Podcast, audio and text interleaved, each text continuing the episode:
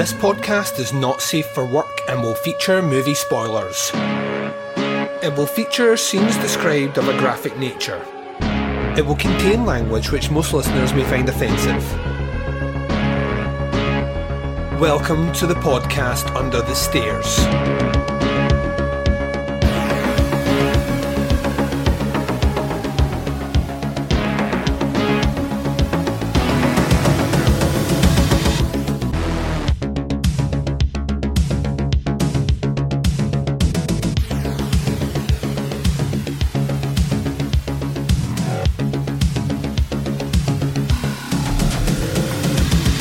Hi, everyone, and welcome to the podcast Under the Stairs. This is In Reverence, episode number 15. I'm your host, Duncan McLeish. Welcome to the show. In Reverence is a small subset, another subset of the podcast Under the Stairs. And unlike other parts of our glorious umbrella podcast, In Reverence has spent more doing what it says in the title, revering horror titles, which influence, change, and shape my love of horror through the years. This particular run of shows is set for the movies that I hold near and dear to my heart. The movies that really do influence the way I consume film, um, and in a lot of respects, how I review movies for the podcast. Over time, your tastes change. You start off um, either a gore whore or someone that really is looking for the thrills and excitements of being scared shitless. And over time, you find certain little caveats, little niches you can move into to start to appreciate different facets of what horror cinema is putting out. And In Reverence is taking you through that journey with me. Now, we've covered some awesome titles on In Reverence thus far, some heavy, heavy hitters. And last October, off the back of going to see the original John Carpenter's Halloween in the cinema for like the seventh time or something. Um, I did an in reverence on that because it's a great fucking movie and it deserves to be heralded and uh, pointed out as the as a seminal piece of horror cinema that really did shape quite a lot of my interest in slashers just across the board, but also kind of put John Carpenter on the map in terms of my knowledge, his voice, etc., in my lexicon. And this October marks another highlight for me because I recently, for my birthday, which was a couple of weeks ago, got that 4K restoration of Stanley Kubrick's The Shining from 1980, and I watched it last night. And through the watching, it just dawned on me more and more that what I really wanted to do was talk about the movie itself, but how important a bit of cinema it was in shaping not only my love of horror cinema, but how it really changed how I look at movies as a medium and the importance that they have. So that's what we're going to be doing on this episode. We're going to shine in a spotlight on my experiences with arguably one of the greatest horror movies ever fucking made. I joke about it quite a lot, but on any given day, if you ask me what my favourite horror movie is, you will either get John Carpenter's The Thing or Stanley Kubrick's The Shining as my reply. It's always between those two, always will be between those two, the top of the pile. So it feels fitting that we get around to it. You never know. Next October, maybe we sit down and we do a bit of time with the thing. I don't know. It might happen, might not happen. I never make promises. Because you make promises, they never happen. And then people remember. That's the problem with doing podcasts. There's an audio archive of me saying, oh, I'm going to do that, and it never happens. So I try not to, but you never know. It might happen. It might happen. But it's shining time, ladies and gents. Now, there is so much happening under the stairs at the moment. It's difficult to keep track of, to be honest with you.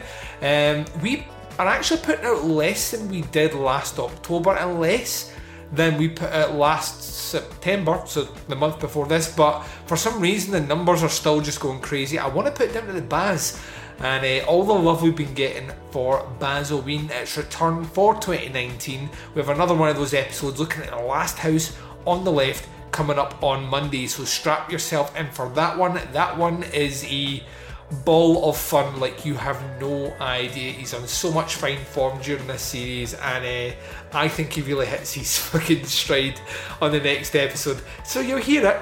So we have that coming in between now and then, though. We will have a Arrow assortment looking at the Guyver, which is the next one on that random selection and maybe another episode in between. I really don't know as it stands just now. I've watched quite a few movies out with my 31 of October that I kind of want to swing in to little reviews. Plus, you'll have another update when we pass the 20 day mark for the 31 of October as well. So, yeah, loads and loads of content. This intro has went a little bit longer than I expected, so I think I should shut up and allow some free air to play some promos for shows that I love and then listen to the trailer for one of the greatest movies ever fucking made. This is, of course, the trailer for Stanley Kubrick's The Shining from 1980. I will be right back to discuss that movie right after this. Want to learn more about horror directors? With a lighthearted look at three of their movies? Meet fearless podcaster Gore Blimey. I've been unsettled by bats in the past and startled by parrots, and I've even been known to jump at the odd cockatoo. Discover horror films that are classics and others too. There's a topless aerobics massacre, an exploding rock singer, cannibals, nude martial arts, a deep fried prostitute. But it's not all silliness. You'll get proper movie breakdowns, opinion, and background information too. Yep, in the 80s and 90s, Jeff Stryker was huge in gay porn. In every sense. So if you're a horror film fan, come and check out the Trilogy of Terror podcast at strangeanddeadly.com or find it on Apple Podcasts, Stitcher, or on your podcatcher. One of those people that has a certain charisma and a certain style, and I'm just hoping one day he'll rub off on me. The Trilogy of Terror podcast, where we try three times harder to give you the willies.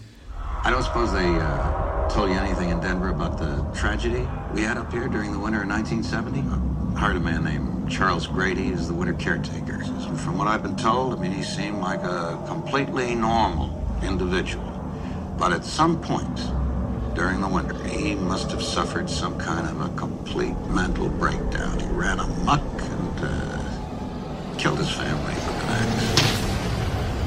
Well, can rest assured, Mr. Ullman, that's not going to happen with me. That's right. Mom, do you really want to go and live in that hotel for the winter? Sure I do. It'll be lots of fun. The only thing that can get a bit trying up here during the winter is uh, the tremendous sense of isolation. Is there something bad here? I fear you will have to deal with this matter in the harshest possible way. I do that. I killed you and Danny. You did this to me. Didn't you? I'm not gonna hurt you. I'm just gonna bash your brains.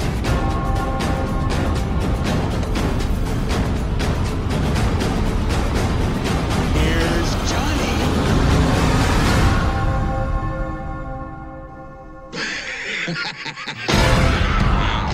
and welcome back. So, ladies and gents, you just heard the trailer for this In Reverence episode number 15. We are discussing The Shining from 1980, directed by Stanley Kubrick, based on the novel by Stephen King, screenplay adapted by Stanley Kubrick. The movie stars Jack Nicholson, Shelley Duvall, Danny Lloyd, Scatman Crothers, and there are a series of other small roles in here as well. We're not really going to delve into them. To be fair, kind of want to stick to what we know and what we want to discuss, which is a small group of actors delivering fucking incredible performances on a level which you just don't see. You just don't see. Um, so, synopsis is listed on IMDb for this movie is a family heads to an isolated hotel for the winter where a sinister presence influences father into violence, where his psychic son sees horrific forebodings from both past and future.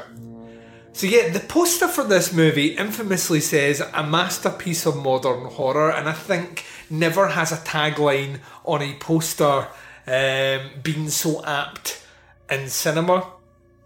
The first time I saw The Shining was in the late 80s, and this movie absolutely fucking terrified me. I mean, terrified me to the point of was it the goriest thing I'd ever seen? No, absolutely not. By that point, I'd already seen movies in the Friday the 13th franchise and the Nightmare on Elm Street franchise. I've seen that first movie where someone got tore up from inside a bed and blood was going absolutely everywhere. So it wasn't like that. Was it the scariest movie I'd seen in terms of actual full blown terror? No, no, it wasn't either. By this point, I'd already seen things like Poltergeist, I'd seen things like Salem's Lot. I'd watched, I would be on the cusp actually, very, very quickly in succession after watching The Shining. I would watch things like The Thing for the first time, a movie that, you know, did have all those impacts on me of like give me proper terror on the screen and make me feel really weird and creeped out and but I'd seen some some movies involving ghosts as well. I'd seen The Changeling, for example. So I mean, it wasn't the scariest movie in terms of haunting. What The Shining was for me was an exercise in madness. Something as a kid you just can't really equate. Like, see, when you're like nine, the, the idea of isolation, depression, insanity is not anything that your little brain can comprehend. These are the, the, the diseases, so to speak, of more mature minds, of, of kind of more worldly experience. So the fact that I saw as a kid this family, this wholesome slice of Americana, you know, father, mother, and a son, uh, going to spend some time up in them their hills, um, looking after a hotel, it, it kind of grabbed my attention. Now, I had seen The Shining before I'd read The Shining, and I think I actually want to say that on a recording we did at the time that we first covered The Shining many moons ago, that my recollection was the other way around. But through conversations with my mum, uh, since then we've found that yes, I had seen the movie before reading the book. I read the book when I was about 13, and the book is amazing. I really do love the book. Uh, there was one bit I never loved wholly about the book, and it was the very end. I, I, was never a fan of how the book ends, the idea of the, and there's going to be a lot of spoilers, so please be warned. And as always, that thing that I throw out right at the start of the episode, where I say, you know, the show contains spoilers. Um, if you're sticking on with it, the onus is on you. You've consented to listen to spoilers, so congratulations. Here it goes. The book, you know, ends with the the boiler room essentially overheating because Jack has not been doing what Jack is supposed to do, and as a result, it burns down, killing Jack. Um, the movie ends completely different, um, and I would argue infinitely better. Although there are a lot of king purists out there that will disagree with me. Um, I'm sorry, that is just my opinion. That's what all I can offer in the medium of podcast is my opinion on cinema.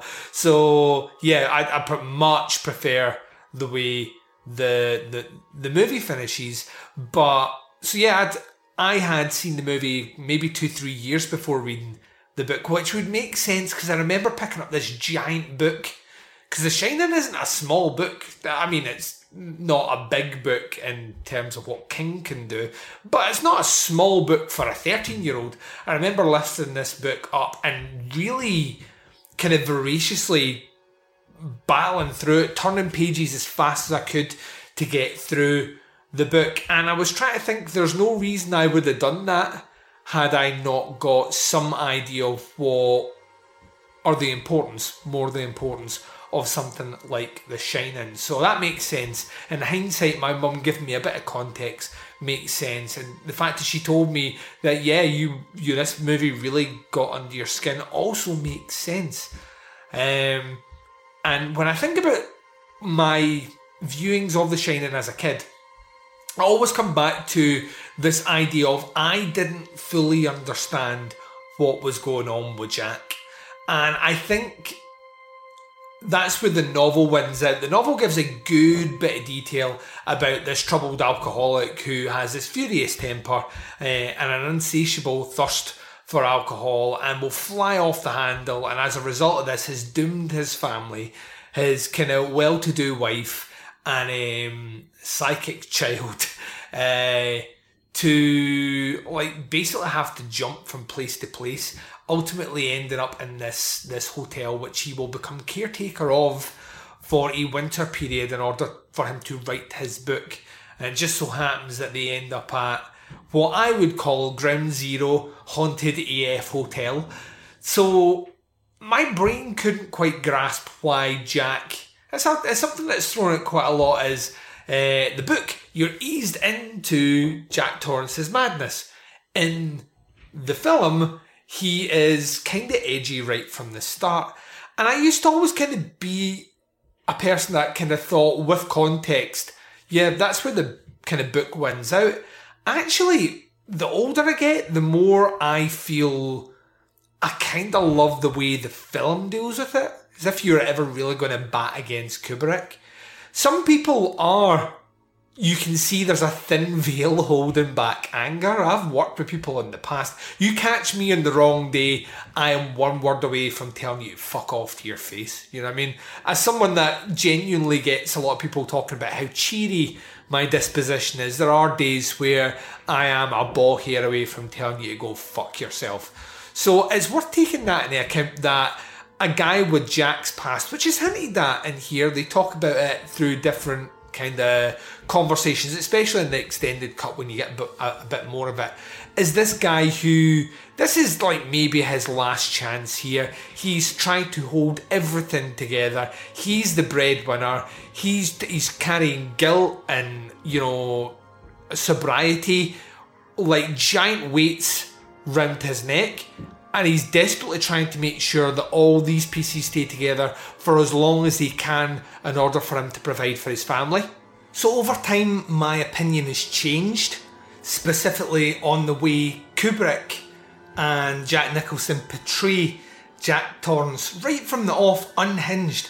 I kind of like that. I kind of like this idea that this guy's going in for an interview and he's nervously laughing and uncomfortably moving himself around in a chair because he understands that this is kind of the last the last kind of chance. Even down to the fact that he gets the, the terrible story about the Grady family and what happens and he kind of just brushes it off because he's a desperate man trying to get some work and trying to get the pieces together. He's also an incredibly selfish man and I think I mean, I'm not breaking new ground here. I think Jack Nicholson is nothing short of absolutely phenomenal in The Shining. I mean, this guy goes through weird scopes of emotion where he is terrified, aggressive, confused, and insincere in a way which you just don't see on screen. There's a great playful scene with him, uh, with his, his bartender, his favourite bartender Lloyd.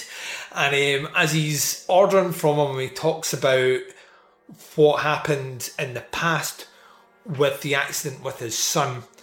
And you can see the playful expression, almost as if he imagines he's in a room full of people and he's kind of looking over. And I suppose I can tell just the, the way a kid would tell a story or tell a lie or come forth with the truth when pushed on something. I think it's, it's a, a, a credible tour de force and one that really makes this movie arguably, like I said before, one of the greatest horror movies ever made. So yeah, like as a kid though, I couldn't really understand what happened to him, and you know the Overlook. I couldn't understand the psychosis. I couldn't understand the idea of what cabin fever is, which is something to be honest with you, it's probably a bit more prominent out in America than it is necessarily in Scotland. I imagine it probably does happen in Scotland, but it doesn't happen anywhere near where I lived or have lived. This idea of extreme isolation and um, the, the kind of psychosis, the triggering that goes with it. I never, weirdly enough, weirdly, I never, as a kid, totally sympathised with Danny as a character. And over time, I appreciate a lot more of what that character is there to do. It's his vulnerability, uh, his special gift, and specifically once again through the book, which is far more articulate just because it has more time to do it. This idea of what the Shining actually is, and this idea that the hotel is trying to feed off of it. There are so many great scenes in the movie, and this is at a time before we were discussing things in 237, uh, where we were talking about, you know, not only the makeup of how strangely constructed the the kind of blueprint of the Overlook is, how Kubrick deliberately makes things disjointed in order to fuck with our mind, because he is the master of kind of cerebral cinema, uh, of a cold clinical nature of making films that will imprint on your brain in such a way that days later you're still kind of trying to work out why something made you feel uneasy and you're not quite sure why. So, I mean, I think when when I think about specifically like the ideas of what they do with the Danny character, I think that works really well. I actually always, as a kid, weirdly, I don't know if it's single parent household and very protective of my mother. I don't know, but I always sympathised the most with Wendy, who was someone who I sympathise less with now, actually, as an adult. Um, but someone who is just, she probably at one time thought she was marrying the most charming guy in the world, and just through the luck of the draw has married just a complete arsehole of a man who will belittle her and speak down to her in such a horrible way. The way that Jack Nicholson delivers some of the lines in this movie, um, you know, I just it, it, floors me the vicious nature. And when you do a bit of delving behind the scenes and realise that Kubrick shot, sometimes he would spend a whole day or several days just shooting one scene. And Shelley Duvall had to be in this constant state of kind of hysterical despair.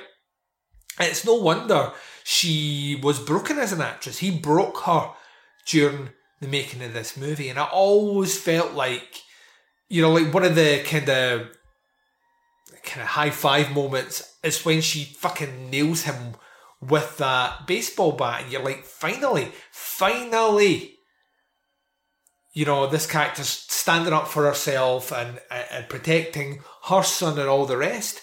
But yeah, whole sections of, of, of this movie as a kid, I just took on face value that you know she's married to this abusive drunk and he's horrible and all the rest. And like over time you realize as an adult how complicated the world is. And how people not that I'm excusing Jack Torrance just want to stress that right now. Vicious evil man.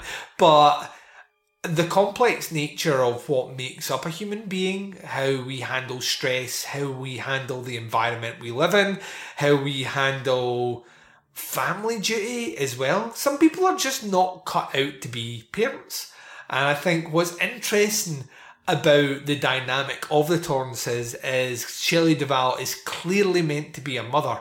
She is this kind, well mannered, even tempered, nurturing force in the movie, and she's juxtaposed with Jack. He's self centered, egotistical, um, psychotic alcoholic. A guy who, throughout this movie, very rarely, if any, hands out a compliment or an expression of love to someone else, which isn't veiled under the guise of look at what he's doing and look at the way that he has done it it's never for like a, a benevolent reason. It's always this kind of he's been put upon to love someone, and I think that's that's quite telling. And once again, it shines through in the performances. The reason The Shining really terrified me as a kid, because like I said before, this is not a movie with boo scares, or this is not a movie where it's the grossest thing that you've seen on the screen. The reason this movie terrified me was I, as a kid, was aware that this was a man trying to kill his family, and that without context of you know the, the hotel was built on an Indian burial ground or you know the the hotel's power trying to get the power of the shining uh, you know, as portrayed in the book, fundamentally at this core, there was a quote unquote loving father trying to murder his family in an isolated area, and that terrified me. This father trying to kill his wife and his child terrified me and the way he kept coming after them relentlessly right to the very end, even at the cost of his own life, is something that sticks with you. Obviously, things like Red Rum, you know, are scenes that as a kid you just you don't know, you don't fully understand why everything is so intense, and then you lean back as an adult and realise that 50% of the effectiveness of The Shining is the score. It's the score. The score is tremendous and it's intense. It's like that first time you sit down and watch Suspiria and you are sitting there going, why is everything so batshit crazy? All she's doing is walking through an airport. This intense fucking build up of drums and all the rest. It's the same in The Shining. There are sections here, specifically when Jack is going on his crazy, crazy spell, where we have tribal drums and you know, like this intense nature, um, kind of violent movements of the camera, which for the most part is the steady cam movement that Kubrick would become famous for, would put on the map, would become far more jarry, would become far more like intense, the movements more aggressive. And all these things you can't really critique as a kid because you don't know it. Films, what I love about watching films as a kid, and it's one of the reasons my Netflix grades are the way I deal with things, is I think so much of how we feel about cinema is a feeling. You know, the critique can come later, but at the end of a movie, you know whether or not you liked something. Just gutturally, you know whether or not you like something. You can then take some time and break down why you liked or didn't like something, but usually you go with your gut. And that's why sometimes a technical grade to me is less impactful than I love this movie. It's fucking stupid, it's poorly acted, and it's poorly made, but I love this movie. I've said that many times about PCs and I lean into it every single time. It's a bad movie, but by God, do I love it. Equally, though, there are movies that I'm like, I don't really like this movie. I can appreciate it. what it does, though. Great acting, great cinematography. The script maybe doesn't work for me, but you know, I can appreciate those aspects as well. The Shining to me relies so much on its score that you, as a kid, can't equate it. And the older you get, you're like, the reason I'm feeling unnerved right now is because listen to the background. You fling on top of that incredible performances and then Kubrick's eye for detail and cinematography, and you're on to a winner. The creepy old woman coming out the bath. Once again, as a kid, as a nine year old, you don't really know how to digest like a full, fully naked woman's body, especially if you're in a room watching it with your parents. Not good, not good. Don't do it. Don't do it. It's cringy. Um, but the idea that that would morph into this kind of horrible, like decomposing waterlogged body, I think is, is a scene that still holds up. The idea of the two twin girls, hello Danny, come and play with us, you know, just terrifying. Um, I noticed recently online that people were talking about with the new cut, uh, the fact you get to see the twins earlier on in the movie. And I think it was Dave Z, good buddy of the show. Dave Z had said that it would, you know, that's his recollection almost every version he's seen of this. And I'm the same as Dave Z, but I think that's because the British cut always contained that part. It was always in there. So I found that quite interesting. I think on top of that, though, uh, not only the flash sequences of their death, but the story behind that. And then the inaccuracies in the way it's constructed. I mean, Kubrick is known for being like the pièce de résistance of of clinical filmmaking. If there is, by some chance, a cobweb in the top corner of a room, it's because Kubrick wanted a cobweb in the top corner of that room. That's how clinical he was when he made his films. Everything has a meaning. That's the reason that when you watch Room 237, there are so many different interpretations. And granted, that documentary relies on its understanding that people are bringing their own baggage to The Shining and taking away from their viewing of that movie what they have brought to it. But I think there's a lot in there about specific choices for the placement of certain posters, certain ornaments. Do I think he faked the moon landing? No, I don't. but I think they're in there for a reason. And I think that when you watch this movie as well, you get a very strong view of that Kubrick doesn't really make mistakes, which is why the Charles Grady, Delbert Grady scenario is something that I always kind of double down on. This idea of, well, Charles Grady was the caretaker. We hear the whole story at the beginning. He was the caretaker. He was up there with his family. Things got a bit intense over the winter. Um, he murdered his kids and his wife with an axe, stacked the bodies up neatly, and blew his head open with a shotgun. A very powerful story to hear.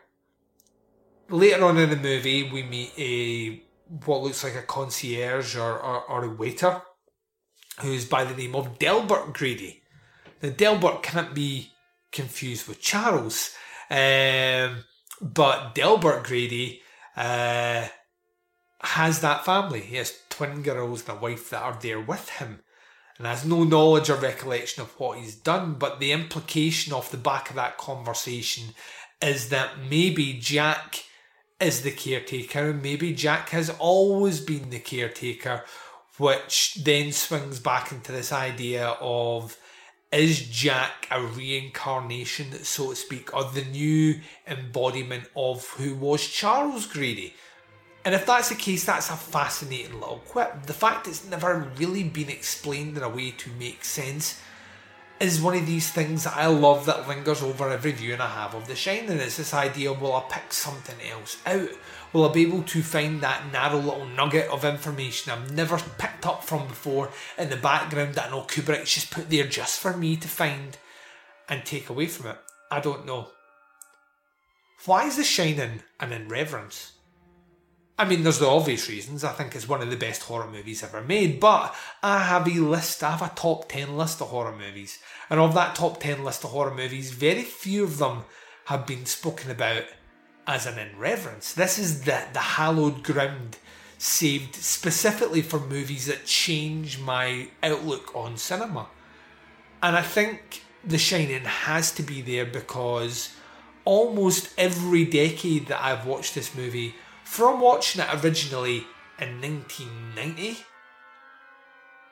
the decades that I've watched this movie in have changed the way I not only perceive cinema, um, whether it's through technique over time, I start to realise that I'm, you know, able to sit and appreciate uh, Steadicam shots, which we now refer to as Kubrickian horror shots, um, or this idea of isolation, paranoia. The the way I mean, it's weird when I think about my two top horror movies essentially being about people trapped isolated in the snow and the effects that it has on them, the extreme paranoia and cabin fever that builds up. I think that speaks more to me than anything else.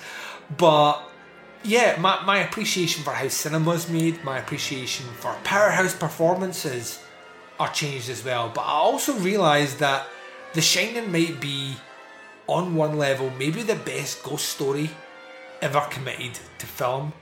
But even if we don't wholly count it as a ghost story, which I can imagine you might not want to, it's maybe one of the single best examinations of the breakdown of of a character. Even if you want to swing at it from the point of view that Jack Torrance is already kind of mentally unstable when we meet him, that's fine.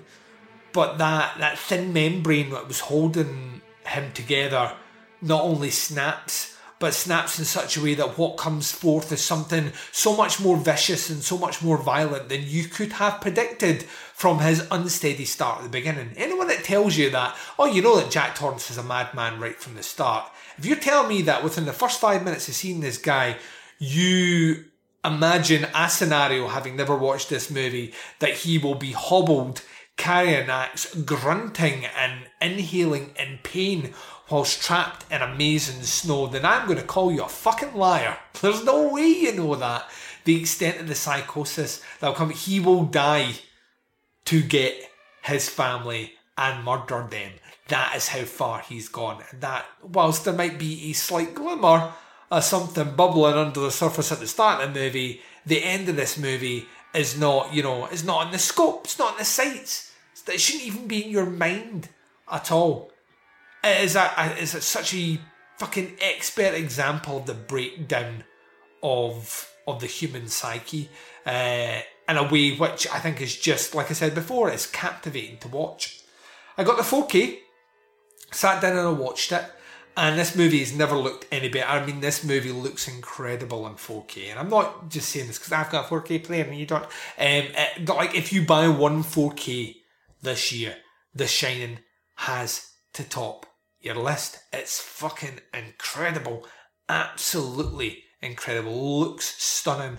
And I sat down and watched it last night and I was absorbed into the movie another time. I've seen this movie easily over 20 times. Easily over 20 times for The Shining. And it's an irreverence because every time I watch it, I feel like this is an event. This is something special. This is something that has importance, has weight, has gravitas, and I give it my undivided attention. I don't lift my phone, my phone goes away. I try not to speak to people. I sit in a darkened room and I take in The Shining in all of its glory and I marvel at what is a horror movie from a director who didn't do horror movies, um, based on a novel by a author who has went on to do so much in the horror genre. It's incredible. He is basically the prolific horror writer of not only our time, but I imagine will be for, for several generations on. We will always refer back to King. And the amount of incarnations and adaptations that we have had of his work I think the pinnacle is The Shining. I think it's the best we're ever going to get. And a lot of that is because Kubrick makes it his own. He changes what he doesn't like, he makes it abstract, he makes it a bit difficult, and you can argue that it's not Stephen King's The Shining. I would counter by saying I have seen Stephen King's The Shining. I've seen the miniseries, and whilst it does put in all that stuff from the book, that people want to see. I just don't find it interesting and I just don't find it scary. Scary is Kubrick's The Shining. From start to finish, it is an exercise in terror from a man who I don't think understood what horror was. I genuinely don't think Kubrick understood what it was to make a horror movie in in his lack of knowledge, his lack of expertise of the genre itself, delivered something so cold and so calculating that it elevates it to one of the greatest, if not the greatest horror movie ever fucking made. It is an absolute tour de force of horror cinema. And yeah, I mean, it is my irreverence. I wish I could give it more than five stars because it's worth everything that it gets above. Um, and get that 4K, man. That 4K is jaw droppingly good. Absolutely incredible. It is a movie that has shaped my love of horror cinema. It's a movie that will always be one of the. If I had a Mount Rushmore of important movies uh, that had an impact on my life, Jack Torrance's face would be smashed through a rock saying, Here's Johnny. That's how important it is. I mean, we are, what, a couple of weeks away from Doctor Sleep coming out. I'm currently working through the audiobook and enjoying it immensely.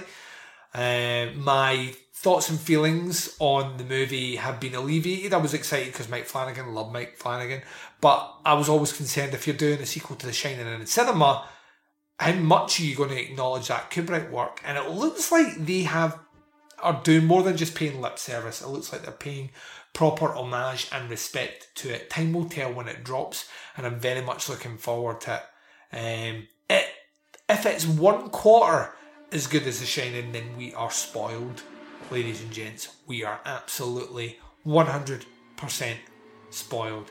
What a film! So this is probably the last irreverence that we're going to be doing in 2019. It's a segment which has been slightly inconsistent this year just because of the sheer volume of other subsets that I've done.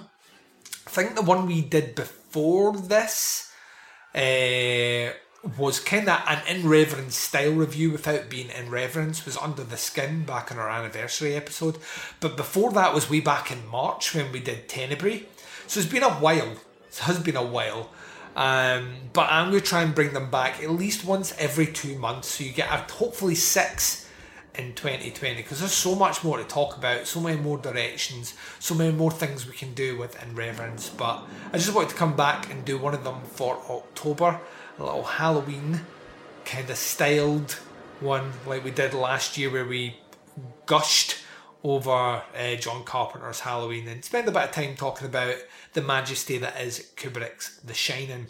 Incredible fucking movie, man. Absolutely incredible. I actually almost want to watch it again, even though I watched it last night. Uh, but yeah, what what a fucking movie. What a movie. Right, I'm going to take my final break of this episode. When I come back, I'm closing out the show and I'm doing it right after this.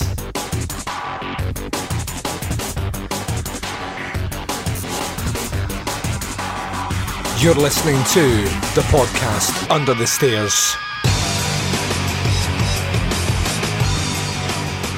And you've been listening to the podcast Under the Stairs. Ladies and gents, this has been In Reverence, episode number 15.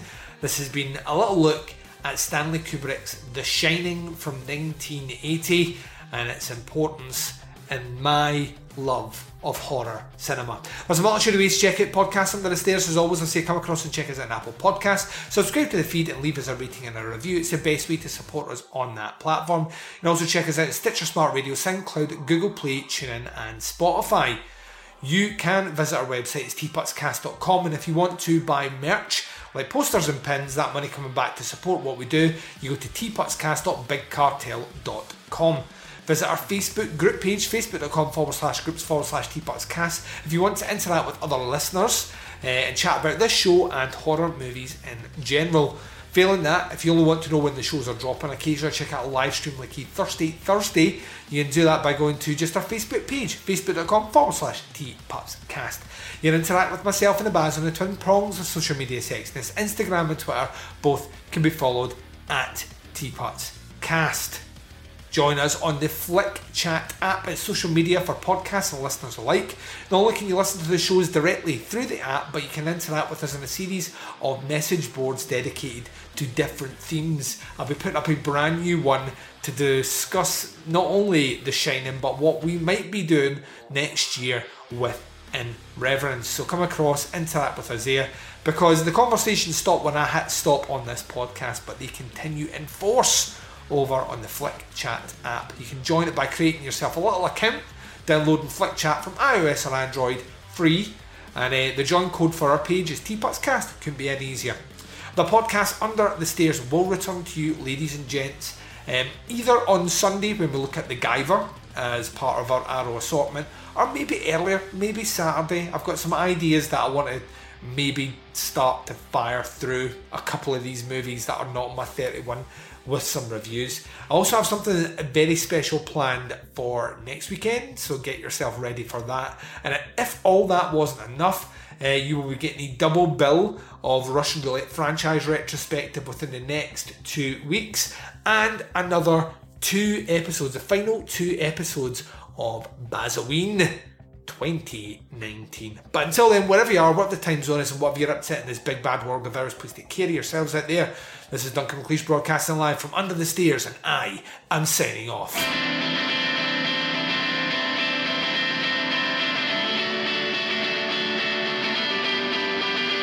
Let's call it quits,